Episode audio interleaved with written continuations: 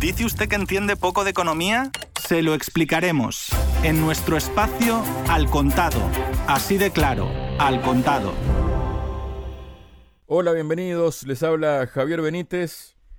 Y llegó el momento que Europa, también Estados Unidos, ¿no? Pero más que Europa en sí, mucha gente trabajadora de Europa, ¿no? Mucha gente del campo ha estado esperando durante muchísimos años y más desde que el conflicto, y ya vamos a explicar de cuál se trata, se exacerbó provocando sanciones en formato de aranceles por parte de Estados Unidos primero y luego por parte de la Unión Europea. Estamos hablando del conflicto que dura ya 17 años, conflicto comercial, a cuenta de las subvenciones a los fabricantes de aviones de Airbus y Boeing, los aliados ¿no? occidentales se han impuesto aranceles por un total de 11.500 millones de dólares a las exportaciones en la más larga disputa comercial del mundo. Recordemos que comenzó primero las sanciones por parte de Estados Unidos con el gobierno de Donald Trump porque fue avalado por la Organización Mundial del Comercio y luego también ya la Unión Europea avaló. Quienes sufrieron los de siempre, ¿no? Los trabajadores, el campo y España ha sido uno de los países más golpeados, ¿no? La medida aliviará a muchos sectores castigados, como decíamos, por este conflicto, como exportadores, en el caso de España, de aceite, queso o vino. La Comisión Europea pasó discutiendo en estos días un acuerdo con los Estados miembros de modo que pudiera ser aprobado antes de la cumbre que han mantenido Unión Europea y Estados Unidos en Bruselas esta semana, ¿no? Con la presencia del presidente Joe Biden. El objetivo era encontrar antes del 11 de julio una solución permanente a través de los tratados bilaterales. No es permanente de momento, es de cinco años, pero bueno, es una solución al fin.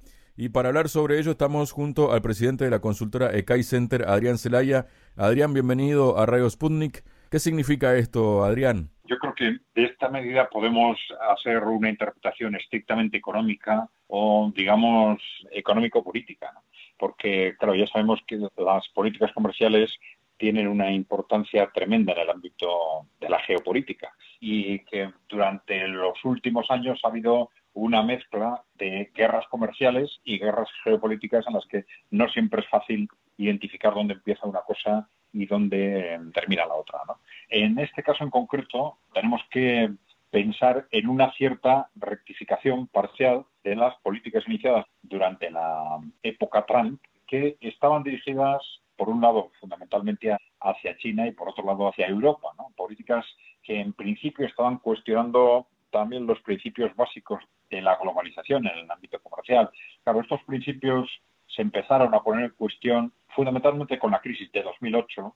Y entonces las bases de la globalización en el ámbito financiero no solo se cuestionaron, sino que de hecho la globalización financiera empezó a dar marcha atrás, a reducirse, pero la globalización comercial en aquel momento se cuestionó, empezaron a, surgir opiniones diversas cuestionando lo que se había hecho hasta las décadas anteriores desde el punto de vista de, sobre todo de economías como la de China o la de Alemania, que se entendía que habían dado peso excesivo a las situaciones, habían generado grandes desequilibrios en este sentido que habían afectado en sentido inverso, digamos, áreas geográficas como Estados Unidos, por un lado, y en el caso europeo, pues quizás a la periferia europea. Es decir, esta grandísima capacidad, extraordinaria capacidad exportadora de China o de Alemania había generado una importante destrucción de capacidad productiva en Estados Unidos y en esa periferia europea. Todo esto hasta el año hasta la crisis financiera no se cuestionaba. El principio de la globalización era, digamos, la máxima especialización. Cuanto más se especializa en los países en hacer lo que mejor saben hacer, pues al final se suponía que mejor para todos. Pero en el momento en que se empiezan a cuestionar por qué China o por qué Alemania exportan tanto y que es malo que exporten demasiado, entonces ya estamos, se empezaron a cuestionar las bases conceptuales. Pero ese cuestionamiento conceptual de, la comercialización, de la globalización comercial, digamos, no se llevado a la práctica fundamentalmente hasta la época Trump. Es Donald Trump el que, digamos, esas reflexiones empieza a llevarlas a la práctica, además de forma drástica, porque ese era también el estilo de Donald Trump, y empieza a establecer fuertes aranceles comerciales hacia Europa y hacia China. En principio, esto tiene su lógica y hay que reconocer esa lógica conceptual, precisamente por lo que hemos comentado, esa maximización de la globalización comercial estaba llevando a una destrucción de la estructura productiva de Estados Unidos. Claro, esto es algo que de alguna forma sabían países como China, y no tanto Alemania, pero China ya lleva muchos años intentando impulsar el consumo y la inversión interna para compensar esa excesiva dependencia de las exportaciones, que saben que bueno que es un, un elemento de inestabilidad de su estructura económica, ¿no? Con lo cual podía haber una cierta confluencia de intereses en un proceso progresivo y a medio plazo para recomponer ese gran desequilibrio de Estados Unidos pues con China y con Alemania. Claro, el problema de Donald Trump es también la forma de hacer las cosas ¿no? y el intentar hacer estos movimientos de un día para otro, ¿no? lo cual generó unas tensiones impresionantes. ¿no? Vamos a ver qué sucede porque la rectificación de esas políticas se está haciendo en este momento por parte del gobierno de Biden de una forma muy desequilibrada o que podemos interpretar como muy relacionada con las estrategias geopolíticas. Es decir, vemos que se están tomando medidas de reorientación de esas políticas agresivas de Donald Trump con respecto a Europa, pero no se están tomando con respecto a China. Y esto puede encajar bastante bien en un contexto geopolítico en el que durante estos meses ha dado la sensación de que Estados Unidos estaba de alguna forma el gobierno, el nuevo gobierno de Estados Unidos estaba tanteando, digamos, las relaciones institucionales o las relaciones internacionales en un contexto de seleccionar amigos y enemigos, ¿no? Partiendo de ese criterio general de la doctrina Kissinger de que contra todos no podemos, entonces, bueno, vamos a ver con quiénes de los que nos hemos enfrentado últimamente pues están dispuestos a acercarse y nos interesa mantenerlos como amigos o mantenerlos como neutrales en vez de ir contra ellos. Y ha dado la sensación de que durante estos meses ese es un poco el trabajo en el que se ha estado implicado Estados Unidos. Y en consecuencia con esto, parece que bueno, esta línea de agresividad con respecto a China de una forma u otra se va a mantener y que, sin embargo, pues Estados Unidos, al gobierno de Estados Unidos lo que le interesa es mejorar relaciones con otros interlocutores, fundamentalmente con Europa. Europa que ha sido un aliado estratégico clave durante tantos años, además un aliado en buena parte sometido, pues lo que desde ese punto de vista geopolítico, lo que no interesa en absoluto es que las guerras comerciales alejen progresivamente a Europa, digamos, de esa alianza con Estados Unidos.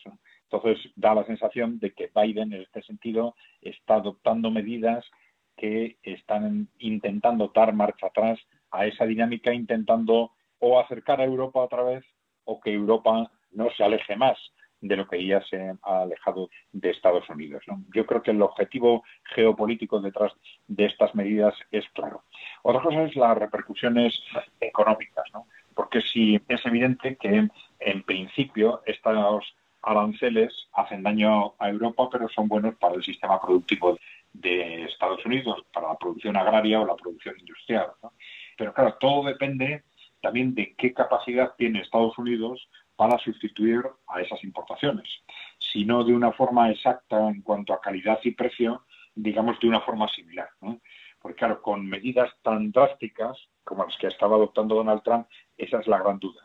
Si porque se ha dejado pasar demasiados años manteniendo esos desequilibrios, el país no es capaz de responder de forma inmediata con productos similares en calidad, con eficiencia y precio, entonces lo que se puede producir es rápidamente una sustitución forzada por productos peores o por productos más caros y esto generar un proceso inflacionario que no es algo que en este momento precisamente le interese a Estados Unidos. Entonces, estas medidas de flexibilización de los aranceles con respecto a Europa bueno, pueden ser positivas, por un lado, para el proceso inflacionario en el que hay, eh, esa dinámica inflacionaria en la que ha entrado Estados Unidos y pueden también corregir desequilibrios que se hayan producido desde el punto de vista de la calidad o eficiencia o precios de los productos.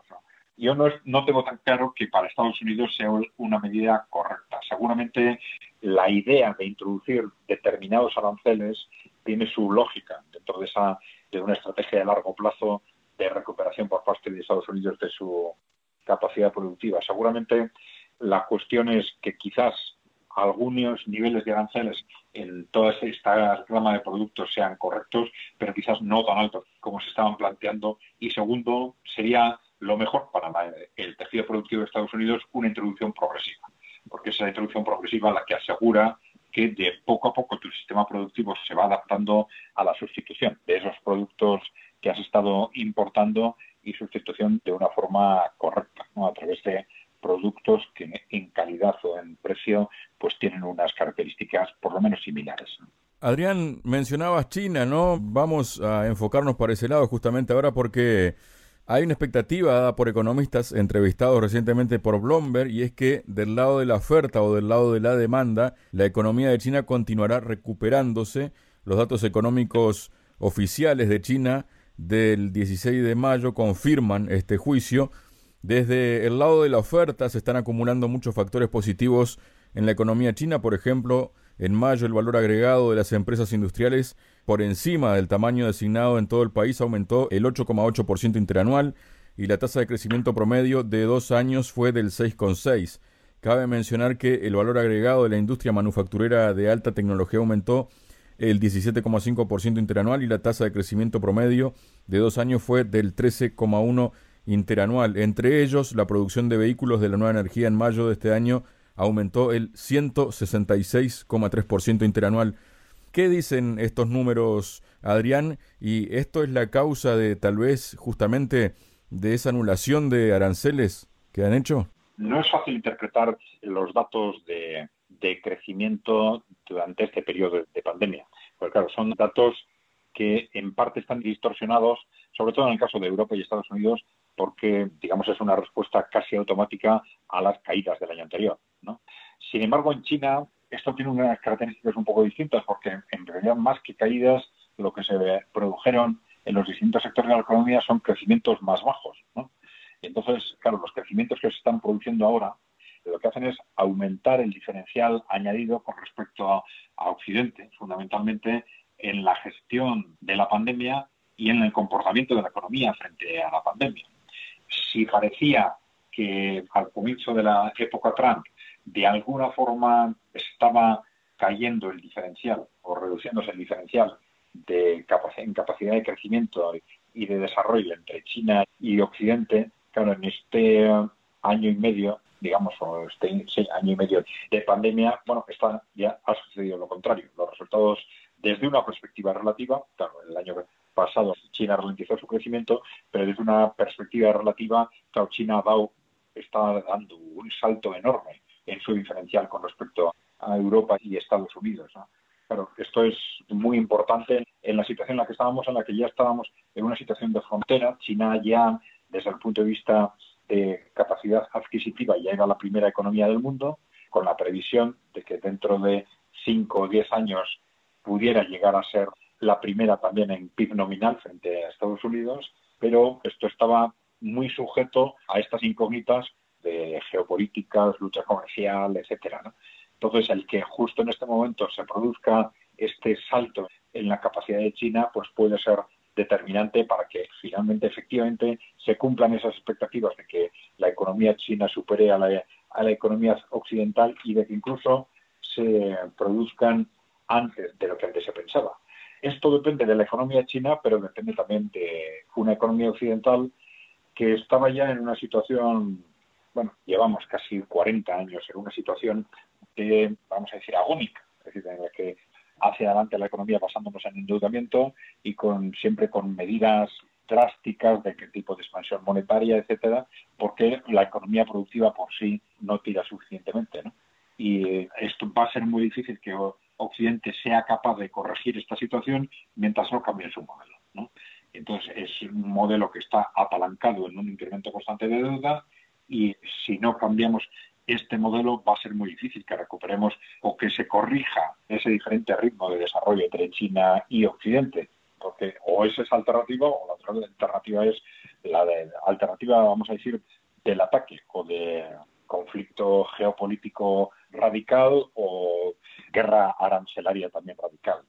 Bueno, en ese contexto de esto de alguna forma evidentemente está acelerando esa preocupación estratégica de Occidente con respecto a China y efectivamente, como comentábamos, es muy posible que esto sea un argumento fundamental para que la mayor preocupación con respecto o esa preocupación creciente con respecto a China sea una razón para intentar acercar posiciones a Europa lo más posible. bueno, si contenemos las importaciones de China, aunque no contengamos las de Europa, pues ya estamos de alguna forma dando pasos para la recuperación de la industria y de la agricultura, del tejido productivo en general de Estados Unidos. Puede ser una estrategia lógica siempre dentro de un contexto que de alguna forma ha iniciado Donald Trump, pero que con unas, unos u otros enfoques políticos, pero como planteamiento de base para ser necesario. Es decir, Europa Occidente hasta ahora no ha sabido responder a ese reto de los países emergentes más que atacando. En lugar de plantearse qué es lo que estamos haciendo mal para que Occidente, que ha sido, digamos, el líder político y económico del mundo durante 500 años, de pronto, en solo dos generaciones, inicie una, una decadencia tan acelerada pero claro, en lugar de apuntar exclusivamente a los países emergentes que nos están amenazando, están creciendo más que nosotros, etcétera, intentar atacarlos, boicotearlos, etcétera, pues en lugar de eso, lo lógico hubiera sido plantearnos qué es lo que estamos haciendo mal en Occidente y cuanto antes rectificarlo o mejorarlo. Claro, esa es una estrategia necesaria que de alguna forma y de una forma un poco drástica empezó Donald Trump, pero también en una estrategia digamos, agresiva defensiva. ¿no? Es decir, vamos a intentar que nuestra industria, nuestro tejido productivo empiece a recuperarse simplemente cortando la capacidad o las importaciones de China y de Europa. Pero bueno, yo sí creo que el problema de fondo va mucho más allá de las importaciones de otros países, ¿no? porque problemas similares tiene Europa y no tiene ese desequilibrio tan drástico, son desequilibrios más internos que externos. ¿no? Y sin embargo hay problemas muy de fondo de Europa y Estados Unidos que hacen referencia a las estructuras productivas, al sistema monetario, al sistema bancario y tal, que parecen aparentemente hasta ahora resultan intocables, aunque ahora se está hablando de que había que hacer cambios estructurales, pero en general Europa y Estados Unidos tienen que plantear una revisión de fondo de, sus propias estructuras. Y claro, esto es realmente complicado sin un cambio político, pero es necesario si queremos evitar esa dialéctica en la que o nos superan los países emergentes o vamos, o por decirlo de alguna forma, o, vamos a la guerra. Entonces, la única forma, digamos, conceptual, desde un punto de vista de análisis conceptual, de salir de esa dinámica perversa es una revisión de fondo, mirarse a sí mismo y un poner las medidas internas para reconstruir nuestras economías sin necesidad de atacar a nadie. Muchas gracias, Adrián. igualmente.